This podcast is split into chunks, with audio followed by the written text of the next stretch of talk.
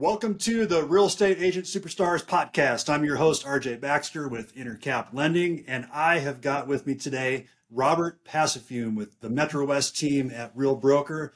Robert's a, a powerhouse agent, and he's got some really interesting niches and stories from his career in real estate. He specializes, or one of the things he does is the divorce niche, which is really interesting. So we're going to talk about that. And he also was really involved back during the housing crisis and still to this day with the REO market. So we're going to talk a little bit about that as well.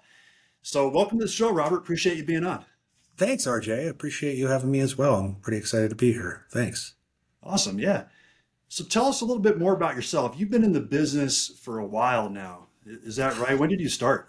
Uh, started back in 2002, so about 21 years. Yeah. Okay. I started out in origination, so with uh, a subsidiary of AmeriQuest. So that's what I started Oh, out. yeah. I was, yeah, I was about 22 years old. So I started out with that. Um, went to an individual brokerage, and then because the refi boom completely shut off um, in 2000, 2003, um, moved into the REO foreclosure um, capacity, and and that just spiraled into what you see today. Okay. Yeah, very interesting. So yeah, I remember AmeriQuest back in the day. yes, um, I had been with their subsidiary, uh, which was Town and Country Credit. Um, I think a year or two after they took on um, the main sponsor for the Super Bowl, and uh, Okay. Yeah, it Yeah. was only a couple of years that they held that sponsorship, and then kind of everything started to happen, and uh, Right. AmeriQuest kind of fizzled out as quickly as they came to be. Yeah, totally. So then, then uh, just explain to me how the exodus happened to go into the REO space and to become a realtor ultimately. Um, so in the REO space, that was happenstance. It was really just because REO companies at the time that disposed of assets, bank-owned assets on a national level, were just growing exponentially because everybody's uh, default, everybody being most of the large banks, had a large default portfolio that just continued to to get larger and larger.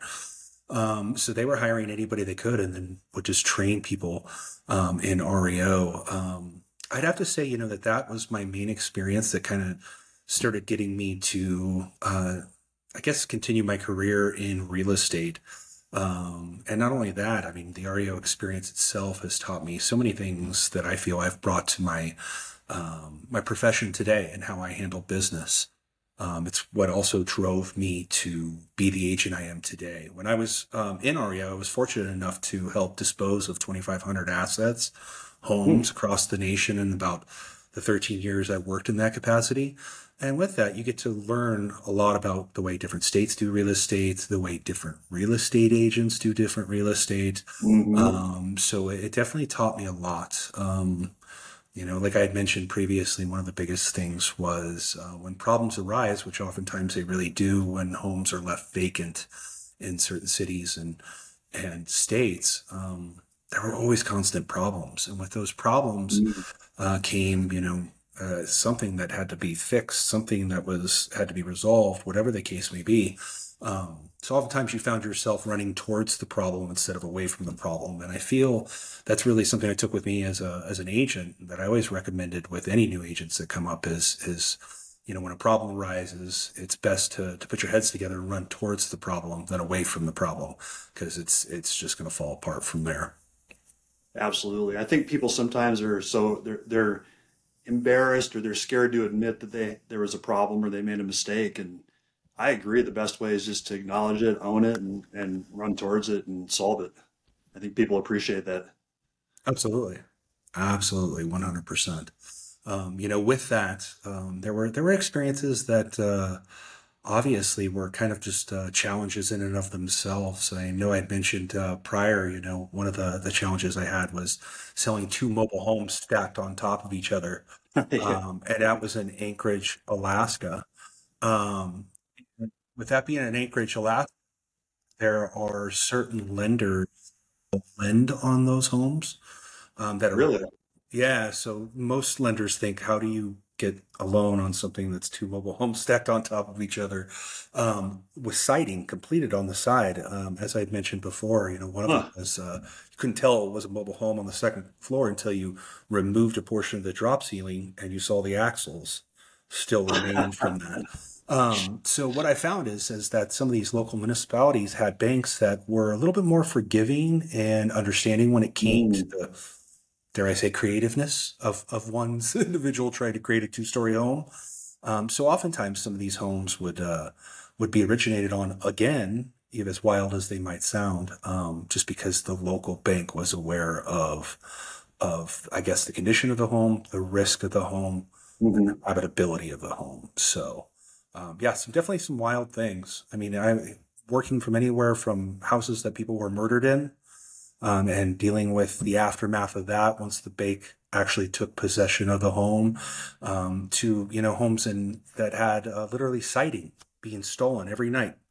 Previous owner would come, take a piece of the siding, walk off with it, um, and um, yeah, that that was that was very interesting. When you contact authorities in East St. Louis, unless you have anybody that tells you that they are witnessing it and they will do that in writing, apparently it never happened.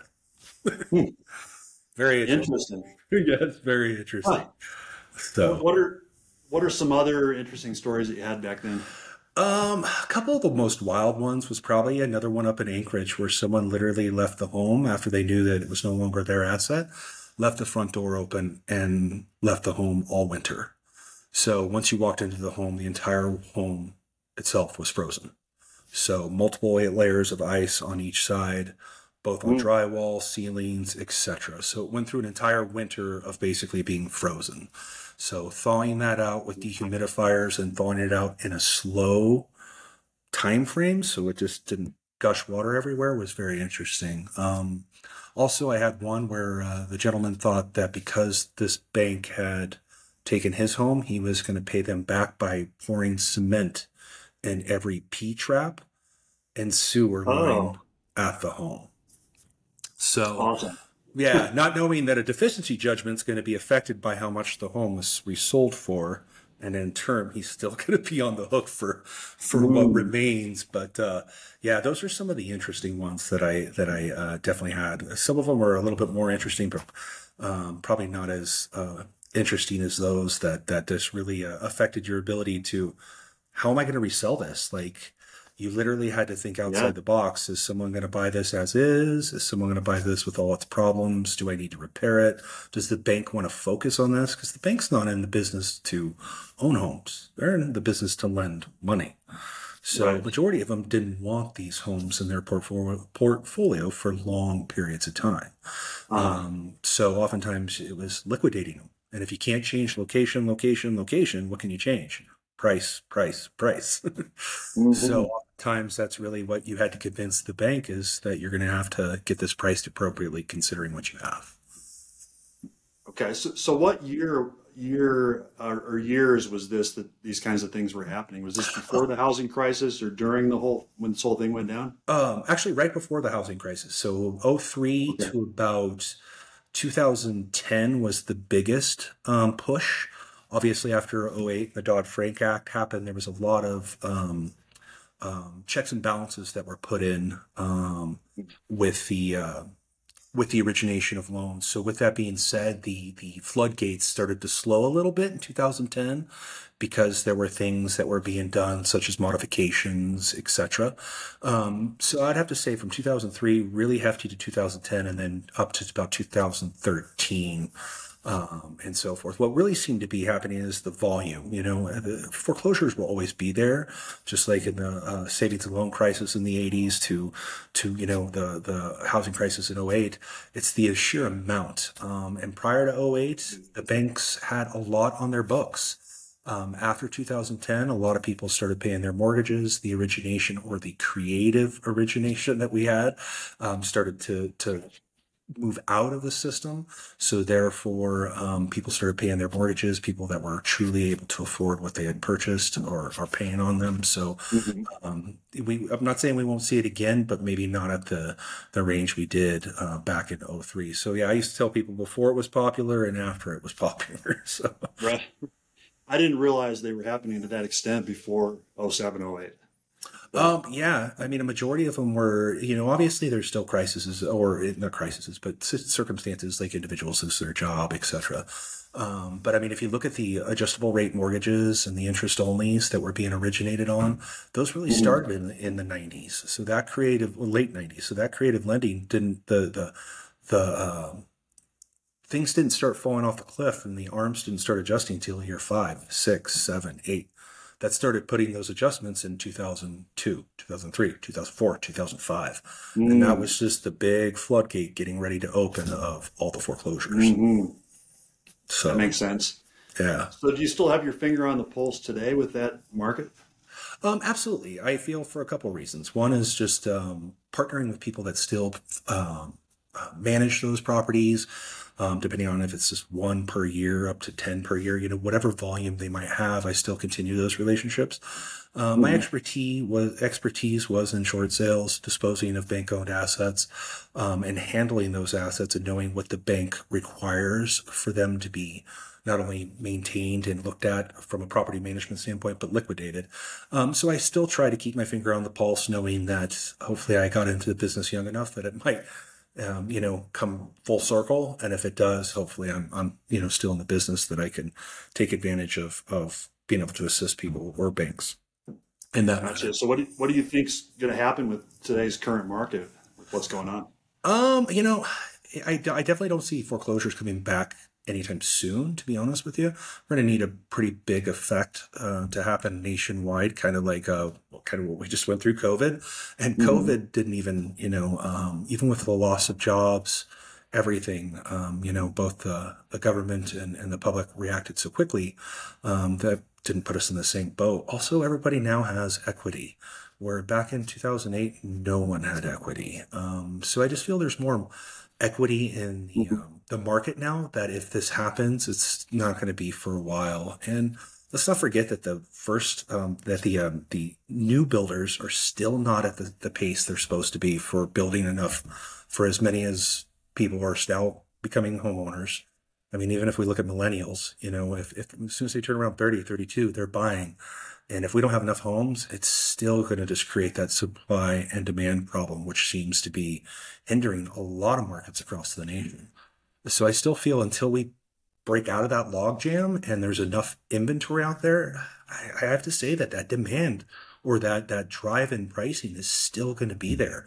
I mean, shoot, we're at seven, seven and a half percent rates now, and still helping buyers. Um, it's yep. just that listings right now are are taking forever. So I think it's still well, there but I think it's quite healthy. Totally, totally. It's much more healthy than it was a couple years mm-hmm. ago. And um, you're probably seeing this too, but it seems like houses that are priced right are we're, we're seeing multiple offers. They're getting bid up. So those types of houses are moving pretty well, like well done houses that are priced uh, competitively. Absolutely. You know, when I sit down at a listing appointment now, um, I have that discussion with individuals that, hey, you know, the average days on market in your your your current neighborhood is 30 to 45 days. So consider yourself mm-hmm. lucky if getting any type of, you know, significant traction or action prior to that. Um, but if it's priced appropriately and it's show ready um, and it's marketed appropriately. Good pictures not iphone pictures you know making sure the home is if it's not staged at least it's staged with what the owner has still in the home. Um, you know homes can sell in over a weekend uh, especially mm-hmm. if they're in desirable neighborhoods. You know i had a mil- i was fortunate enough to have a million dollar listing in todd creek up here on the north side of town. Uh, again average days of market were 41 in brighton and i got it under contract in four days priced over a million. But that home and Todd Creek, uh, people literally look at those developments year over year, waiting for a home to come up so they can purchase it. So with those highly mm-hmm. desirable um, locations and like you said, priced right, priced appropriately, and show ready, it's it's going to sell. Yeah, yeah, absolutely. So how did you, like someone listening to this might be thinking, this REO business? Is this something that I could get into? Is this something that's a niche that people could get into these days, or is there just not enough activity there? Um, you know, that's a great question. I, I, have a lot of new individuals that come through our team um, looking to try to, you know, basically capitalize on what they hear with the doom and gloom in the news. Um, I still think it's a niche that people can be going towards, but they just have to realize how long they may wait. Um, you know, you have to understand the market. I try to explain to, uh, to other individuals. If you don't see the people that are experienced in REO going after the REO clients, there's probably a reason because there's not enough inventory for anybody to flourish in that. Um, but being prepared is a different story. Sometimes I feel like all the people that have were, were capitalizing on whether it be the foreclosures and the wave of those, um, I feel like they got built those partnerships before everything broke, before the dam let go. So to me, new people that are coming into the market should start trying to at least establish relationships. I mean, that's what our real estate's about is relationships. So um, educating yourself on that, establishing relationships um, may prove to be beneficial, you know, in, in maybe three years if stuff starts to tick up, seven years, eight years. Um, mm-hmm. I have to admit, I tell people the hardest working real estate agents that you would really find in REO were REO agents um, agents that I could send to the city in Detroit to get a fine for weeds removed, or you know, someone in St. Louis that would go to the authorities when siding's being taken off the home and have a police report filled out. So doing things oftentimes yeah. above and beyond what a normal uh, fiduciary duty of a realtor is. So if people are open to that, 100%, I think it's worth looking into, educating yourself on, building those relationships mm-hmm. with possible anticipation of when that windfall might happen again. Okay, nice. So how would a person go about building those relationships? Um, more so it's it's the banking industry. So what I mean by the banking industry is building the relationships directly with the bank. Uh, the banks found in this whole crisis that they're easier to dispose of the assets going directly to a re- realtor that has structured their team and processes around liquidating an asset. Um, whereas hmm. um, if, if you're not able to do that, um, it's it's not that easy. So you have to go and establish those relationships with direct individuals that work with the big banks the people that work in the loss mitigation departments, short sale departments, and honestly, convincing them why you should be their go-to person next to the other individual. And oftentimes it was those people, just like any new realtor, those people that are hungry, are willing to do what their competition's not willing to do. I mean, that's the hmm. biggest thing for anybody that wants to succeed. That's what I wake up and think about almost every day. You know, if I'm not here at the office, what is my competition doing? What are the people that are the other 44,000 agents that are licensed in Denver? What are they doing? Are they sleeping in? Are they also trying to build these relationships? So I think, and I approach everything with that thought almost in mind is what is my competition doing? Um, so uh, to, to again circle back, it would be direct building those re- relationships directly with the individuals that work at these banks. It's not easy. you know, other than going through no, LinkedIn, no. it's it's it's definitely not easy. But uh, it's it's all about kind of who you know. Yeah, it's uh, if it was easy, everyone would do it. Right, one hundred percent. Yeah, one hundred percent. So, what kinds of things are other people not willing to do that you are willing to do or you did? Um, I I think one of the big things. I mean, let's look at the number one complaint of realtors: communication you know, whether that be updates to their client, communications back to their clients, communications mm-hmm. with other realtors. So things that are just communicate, be proactive. Don't wait for someone to ask you, update. Um, you know, some of those things that agents are willing to do, to be honest with you, pick up the phone. So many mm-hmm. agents are still not willing to pick up the phone or cold call. You know, I mean, the original people that have made it in this business have been the people that are not only consistent, but the people that are still willing to pick up the phone. Um, mm-hmm. Picking up the phone is a huge scenario. Um, don't get me wrong. I always try to emphasize to new agents that come in the business that, you know, tailor to your audience. Right now, if you want to be a successful agent, you may tailor to a millennial. You may tailor to a, a uh, boomer.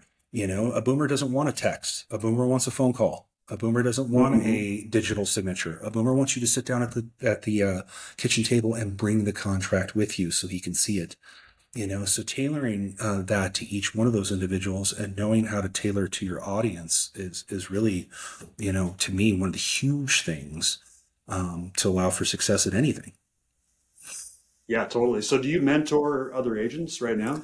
Um, I do not. Um, I do not. Okay. I've always emphasized that I'm. I, I plan on. Um, but right now, to be honest with you, RJ, is uh, my difficulty is is I feel that. Um, how do I say this? I feel like almost that uh, my my um, expectations are too high. So what I've realized, and a lot of my Mm. mentors have told me, is that if you expect to go out and hire a bunch of Roberts, you're going to be disappointed because Mm. most agents, you know, as as I'm sure you've seen too, even with lenders, is a lot of people fizzle out. You know, one, Mhm. two out of four don't make it past that second year.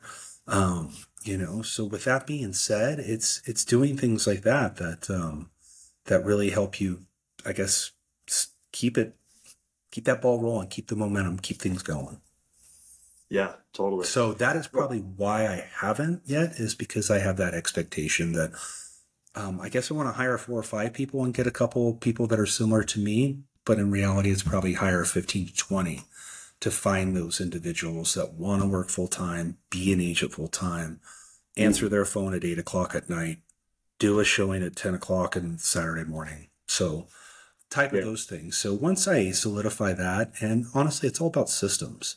If we really want people to communicate and touch base, um, you know, if I'm going to mentor someone, I want to be able to provide them that system so it's almost flawless and kind of uh, foolproof, if you will, to to provide Mm. the level of service I'm expecting that I provide for them to provide as well. So, What kind of systems do you have in place?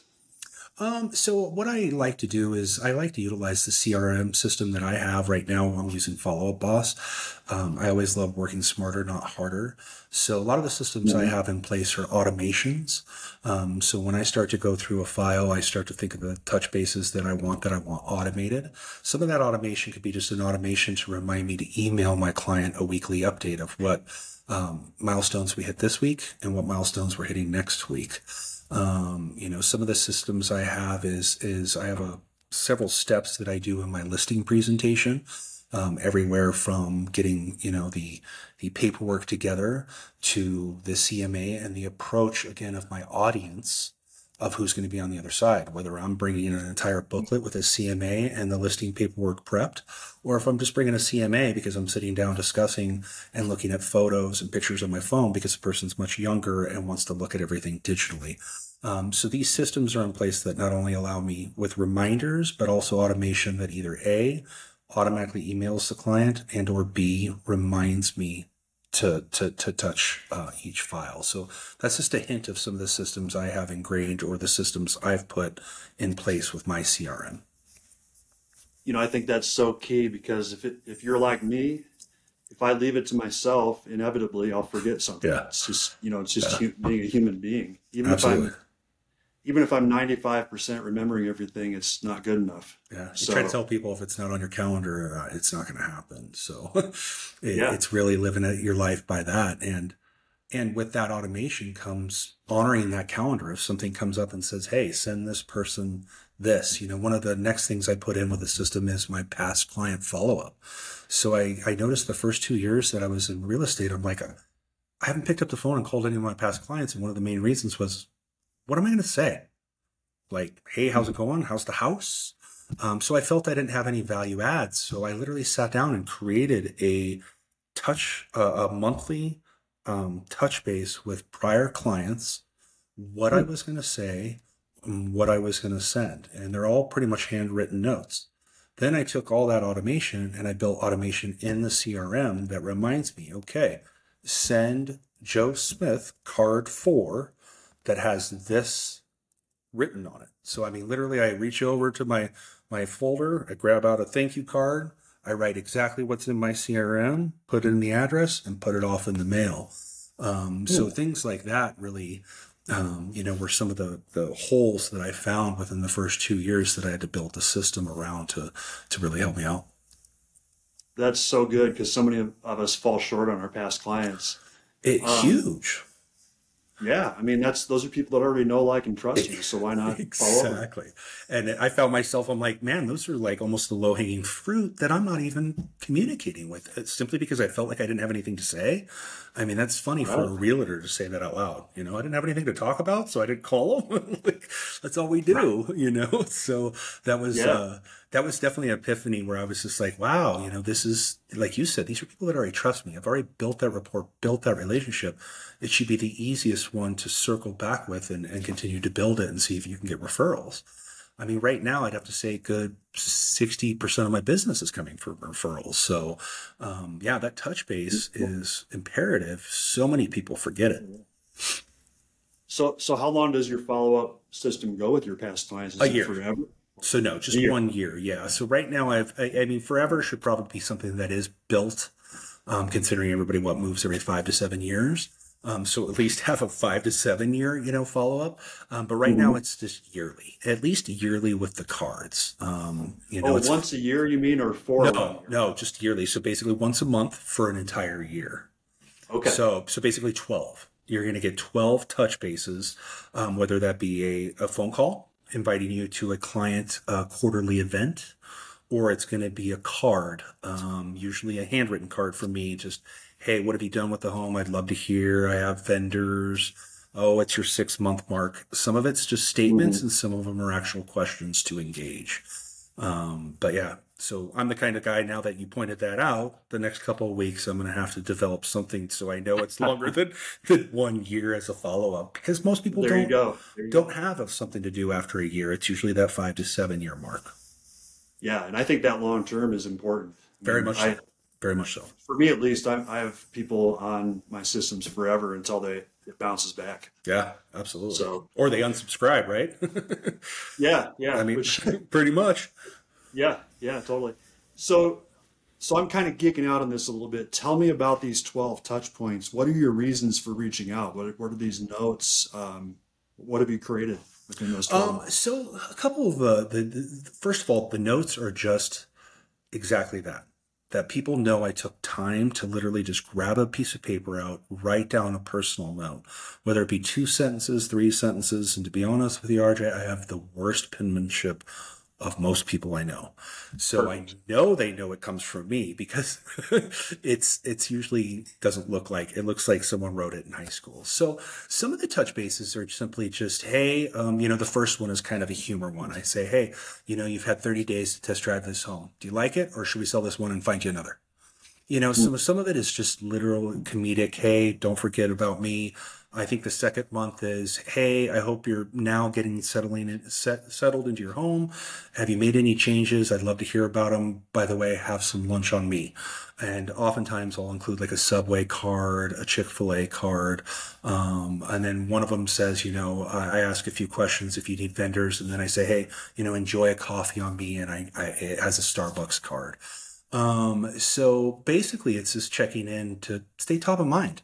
Some of it might be a little bit of humor. Some of it might be, hey, what have you done? I'd love to hear to continue to engage with you. If you've taken down a wall, if you painted a room, put in carpet, whatever the case may be, I'd love to hear about it. Um, and then wherever it falls, they should be invited to a quarterly event that I do with my clients. I usually try to do a quarterly happy hour, lunch, whatever the case may be. Um, so that's usually coincides with the four phone calls. So everything else is a note, but the four phone calls are, hey, you know, RJ, I'd love to invite you to my quarterly event that I'm going to hold. Hold at the Lazy Dog. You know, I'm inviting all my prior clients for this quarter. Love to have you and your wife or whatever the case may be. So um, those were the steps really that were just to stay in front of them. Um, I didn't feel like the questions of what you would ask someone, you know, maybe in year three, four, or five, you know, because then you might be able to spur some thought of, hey, maybe we need a bigger den, we need a bigger kitchen, we need a bigger this, and then that discussion starts getting had. And guess who created that discussion? The realtor, you know. So Yeah. those are ideas that I would probably take into the two, three, four year, you know, touch touch marks. But the first year is literally just top of mind, you know. And the reason why I do it in the first year for all you newbies, take note, um, is is because most people when they're buying a home, what are they doing at work? What are they doing with their friends? What are they doing? You know, at the supermarket, they're talking to anybody saying, Hey, I'm buying this new home. I'm buying this new home. Oh, it's got a pool. Oh, it has this. Yeah, absolutely. And then, oh yeah, who helped you? You know, or oh, oh, great. What's your realtor's name? These are when usually those discussions are being had. So if you're staying top of mind, new agents, that's how you stay. You stay top of mind because these people are talking about their real estate transaction at work. So if, if if you knocked it out of the park, what better way of getting good word of mouth than the person that just bought and thinks you are the perfect person that they purchased? Totally, totally. So do you when you you're calling them to invite them or when you interact with your past clients, do you proactively ask for the business or do you just let it naturally come? Um, it's funny you say that. I've always been don't ask for the business. Um, and and it's I I don't know why, other than maybe not feeling like I I want to um, put them in that scenario of hey, do you know anybody else that's looking to purchase or sell? Because um, I kind of feel it's goes without saying, but I also know I might be failing on some opportunities because I don't simply ask. Um, so I can't give you a straight answer in that, RJ. I, I feel like um, I feel like sometimes it's inherently something that's being unsaid. You know, hey, if you know anybody else, I'm writing you a personal card to you with a a card to go get some lunch. I hope you would recommend me. Um, then ask for it. I don't know. I'm one of those agents too, RJ, that's everything's about relationships and purchasing a home or selling a home is all about teamwork and everybody working towards the common goal. If you don't trust me and I don't trust you and you don't like working with me, why am I going to try to force this? Um, it, it's it's not a cohesive relationship. So why do we continue moving forward? That's all I need someone to do is is is continue a relationship with me, and then give me bad word of mouth. So I guess I'm one of those individuals that uh, I should, but I don't. I, I, I usually do not leave on the card, hey, if you know anybody that's looking to buy or sell. I have to admit, out of all my cards, I think only one of those says that, that go out in that year. Mm. Okay. Well, speaking of relationships, I, I, definitely wanted to touch on your divorce niche and what you've done with yeah. that. So tell me more about that. How long, or like, how did you get involved with that segment? Um, so first and foremost, it was a friend that's an attorney. So I have a friend that's a, a, a, a not only a divorce family attorney, but he's also a injury attorney. And he had called me one day because I placed him on my boomerang mailer. So I do mailers every month. Mm. And one of those mailers I do is to past clients um, and to some, um, I guess you could say it, um, professionals, depending on what they do. I send them boomerang every month. And uh, for anybody that doesn't know what boomerang is, it's a little coupon that goes out on a monthly basis. Instead of little tchotchkes with your face and name on it that serve no purpose, it's actually a coupon for something local to wherever your client resides. Um, so I had sent my, my friend that's an attorney, hey, you know, I sent him on this and he literally called me and just like it would be a cliche, Robert, guess why you're top of mind? I needed a value for one of my divorcing clients on their home. And I pull out my, my, uh, my drawer and your, uh, notepad and your boomerang, um, coupon for this month are sitting right there. So I figured I'd give you a call and see if you could provide me a CMA on this property. So I provided him a CMA. And about a week, he says, What are your thoughts on maybe listing this home? It was in Broomfield. And I was like, I would love the opportunity to do so. Um, and with that opportunity, I knocked it completely out of the park. I was able to not only sit in the front room with both these individuals, let's say sharing their animosity and dislike for each other. Um, um, but I was still able to, to knock it out of the park and keep really, keep, um, emotion out of it. Um, as a realtor, you have to learn to keep, and, and as an originator, I'm sure, RJ, you have to learn to detach that emotion from it. And I think that has helped me with that um, in helping people that have animosity towards each other or in that that current um, situation.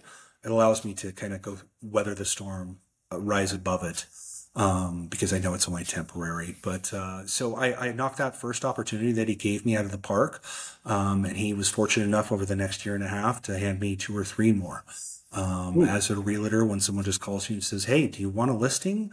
This is kind of where you're like, Yeah, how do I replicate this? How do I make sure my right. phone rings more with these opportunities? Um, so just making sure you knock it out of the park each time you do it. I think one of the ways to knock it out of the park and what that means is with a divorce attorney, the less they have to interact with the client, the more you just mm-hmm. handle it, the better.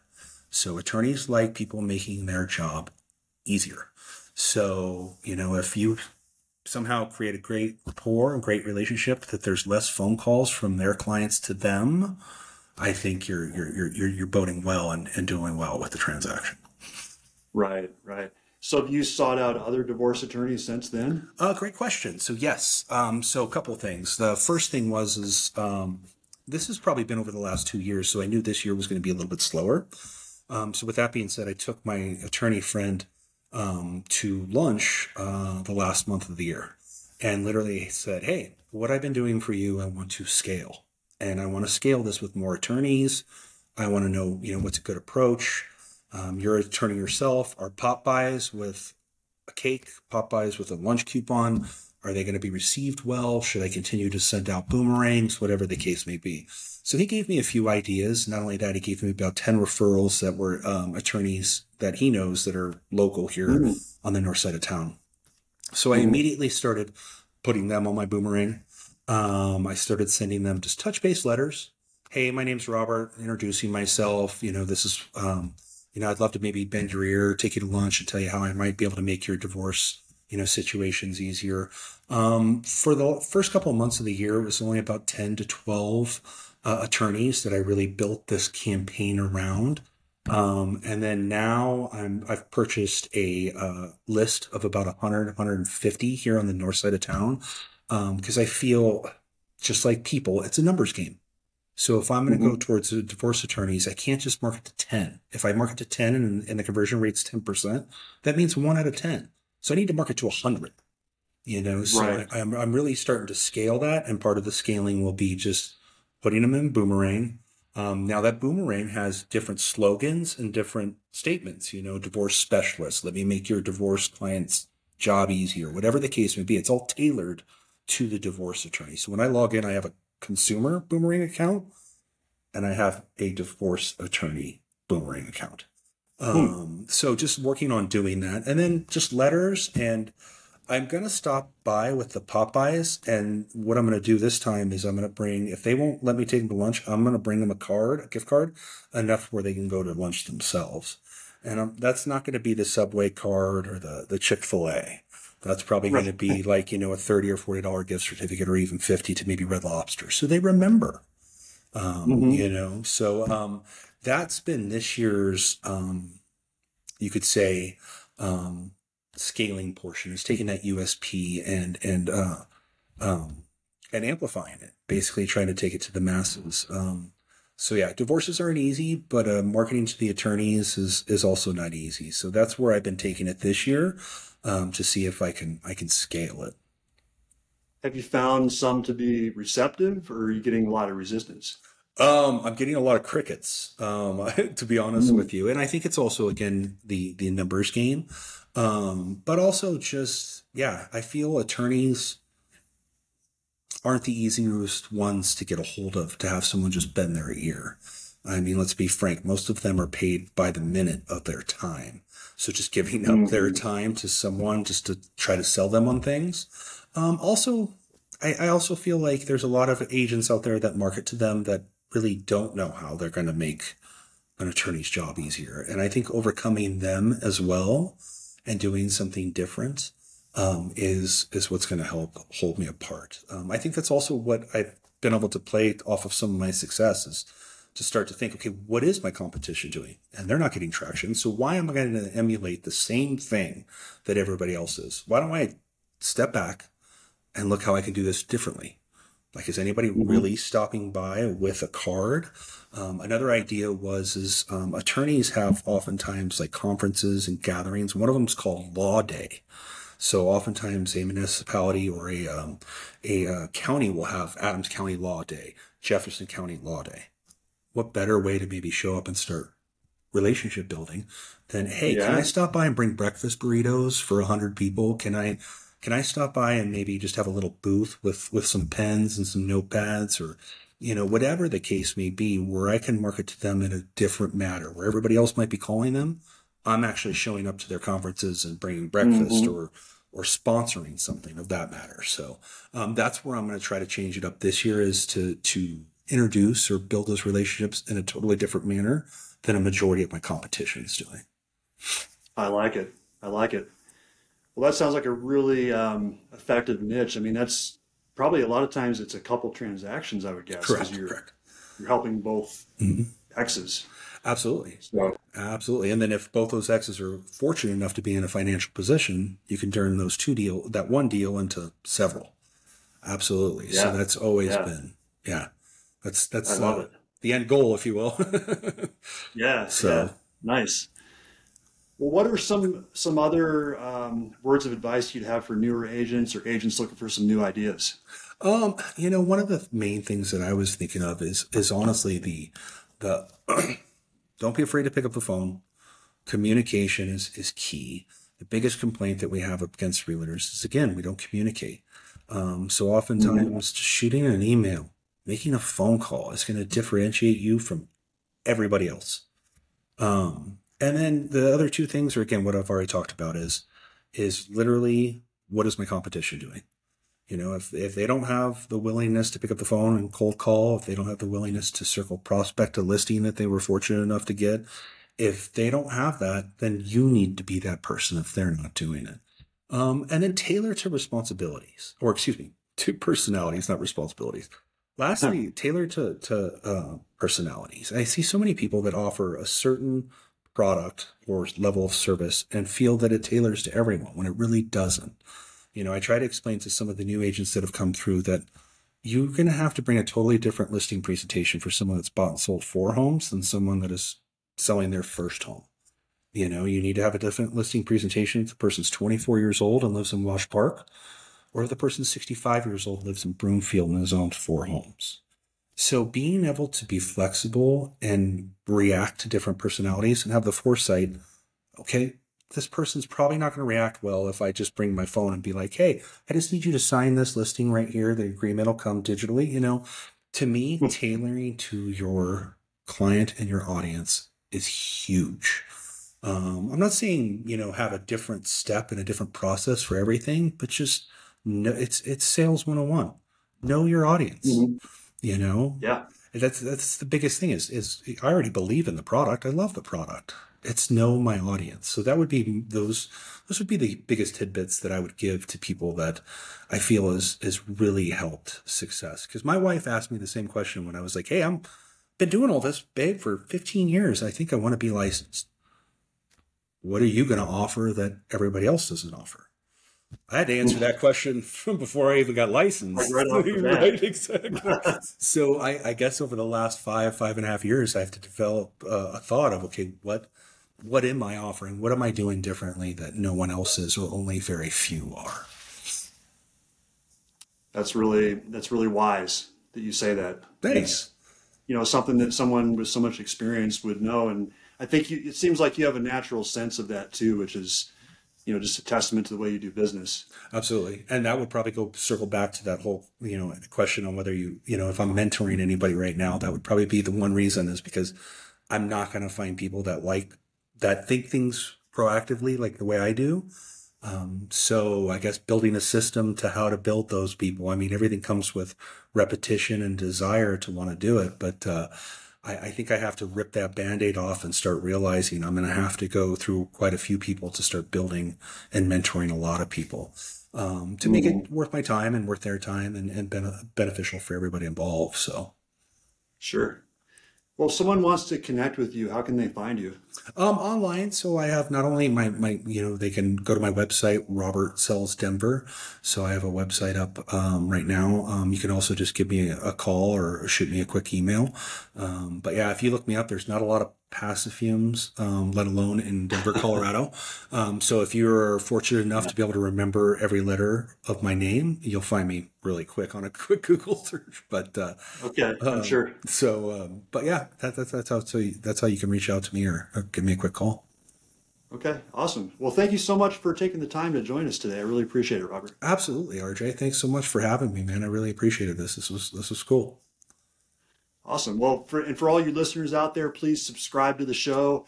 Um, give us a five star review if you're so inclined, and we really appreciate you listening. And once again, my name is RJ Baxter with Robert Passafiume, and you have a great rest of your day. Thank you.